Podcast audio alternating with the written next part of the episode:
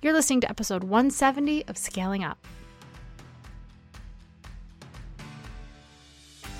Welcome to Scaling Up. I'm your host, Elizabeth Hartke, and if you're listening to this, you're probably a maverick like me. How convenient because I literally made the show just for you. I'm a business scaling strategist that's been in the game for almost a decade now, and I'm weirdly passionate about helping impact driven entrepreneurs, business owners, brands, and go getters scale their businesses and their lives. Imagine taking your impact, your income, and your freedom of time to the levels that you can only dream about. Making your mission known to the world and mastering your business strategy so you don't have to keep on trading dollars for hours. I built two two comma businesses doing what I love, what I believe in, and a lot of that has to do with teaching you how to do the same. We drill down on strategy, but we know that it takes more than just business tactics to live the life that you envision. So we go deep on health optimization, mindset, leadership, relationships, and just being that scaled up version of you who is primed and ready to step into your purpose and peak performance. Some days I record this bad Larry from my closet to escape my three littles, and some days I'm down at my barn office on our 12 acre farm.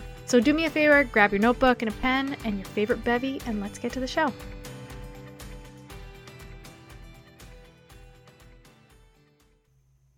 Welcome to today's pep talk, and the fun fact for you today is my daughter, Marie Angelina, is named after my two grandmothers, two women who played instrumental, pivotal roles in my life right from the get go. They helped raise me. Uh, they lifted me up in so many ways and they taught me so much through their strength and their resilience. And there was no better gift I thought I could give my first daughter than the gift of that example and those two names for herself. So that's your fun fact. Today's pep talk is short and sweet, and it's something that I've been hearing from my own mother for I don't know how long, decades since I was a kid.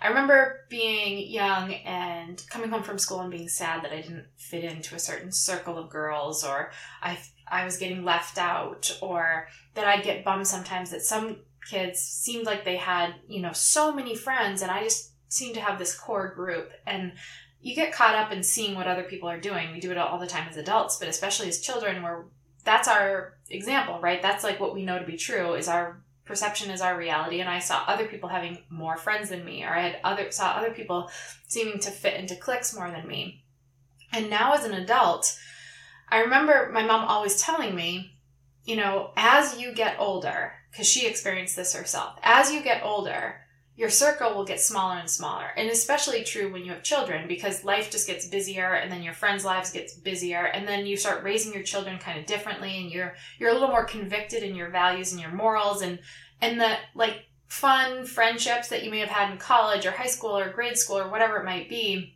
sometimes you outgrow them or you just change and and you realize you don't align as much anymore. So whenever i get sad about that my mom would remind me that those core people in my life are there for a reason and to focus on what I did have. But you would also tell me, you know, Elizabeth, as you get older, if you're doing it right, your circle should get smaller with time. Your circle should get smaller with time. And that never made sense to me. And then I realize it now as an adult. It's not that I know less people or I have less people in my life that has grown simply with years under my belt, right? You meet people and you have acquaintances, but your circle, like the people that you consider your people, the ones that you're aligned with in your value system and where you're ultimately going with your life, that should get tighter. Because at, if you're doing it right, you are becoming more convicted in what is true. You are becoming more rooted in your value system. You are believing more deeply in where you're going if you're doing it wrong, like much of the world, that circle grows and grows because you do everything at a surface level.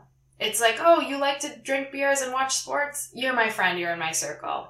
Oh, you like to gossip about other moms and, and make the you know, make ourselves feel better by talking crap about others. Oh, let's go for a walk every week with our strollers and do that. So the circle gets bigger. But if you're doing it right, you should be condensing it. Because there aren't so many people in the world that are living with that conviction that you have.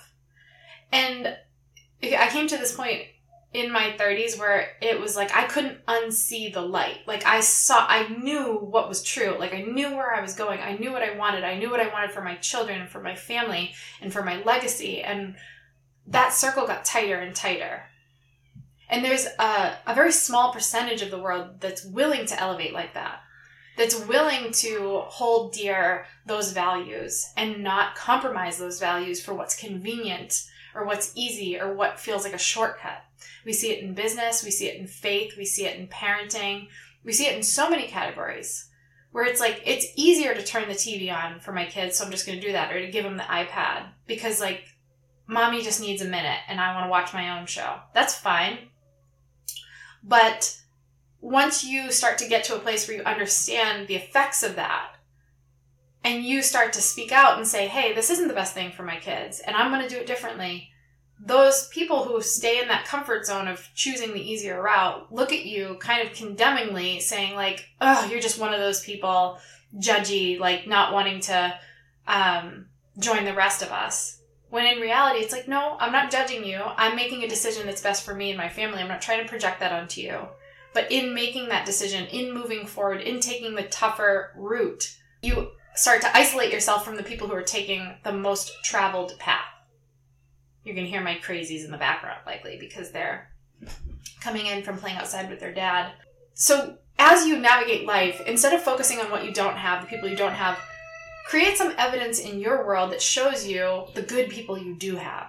That list might be short and tight, but that's sometimes, not always, but sometimes evidence that you're doing it right. I am grateful for that tight circle. I have plenty of people that I connect with beyond that inner circle. And I'm happy to. I love connecting with them. I even love going, grabbing dinner with them or having conversations with them. But the people that I know are on the same wavelength as me, our relationship is different. There's a depth to it that doesn't exist outside of that circle. So take the pressure off yourself life is not a popularity contest and those who make it a popularity contest in business and motherhood and whatever else exists in our world they're shortchanging themselves on the potential of who they can become and the connections that they can truly have and the impact that they can leave on the world. So let uh, leave the popularity contest to the kardashians and all the other people in the world who are really like just wasting their potential and step into who you're called to be and allow that to magnetize those people who are on that wavelength with you and appreciate those people and, and remind yourself that those are your people and that you don't need a ton of people to be satisfied in your life or to feel like you're worthy or worth something or to elevate yourself. So, some sage advice from my my brilliant mother that your circle should get smaller with time if you're doing it right. Thanks so much for hanging out with me today. Before you go, make sure you take a minute to subscribe to the show so you don't miss out on all of those amazing fromies, freebies for my homies, obviously, and content that we're creating just for you.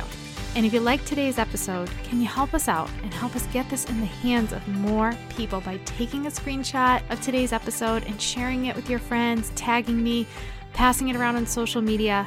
Guys, we've got to get this mission and this movement out there to more people so that they are living their purpose and living out their dreams and getting paid for it well too. I'm also so thankful for all of the amazing feedback we've been getting in the reviews. So if this podcast is helping you grow, take a second and go review us on iTunes and be sure to check out today's show notes for more details and takeaways from the show. Until next week, guys, keep scaling up.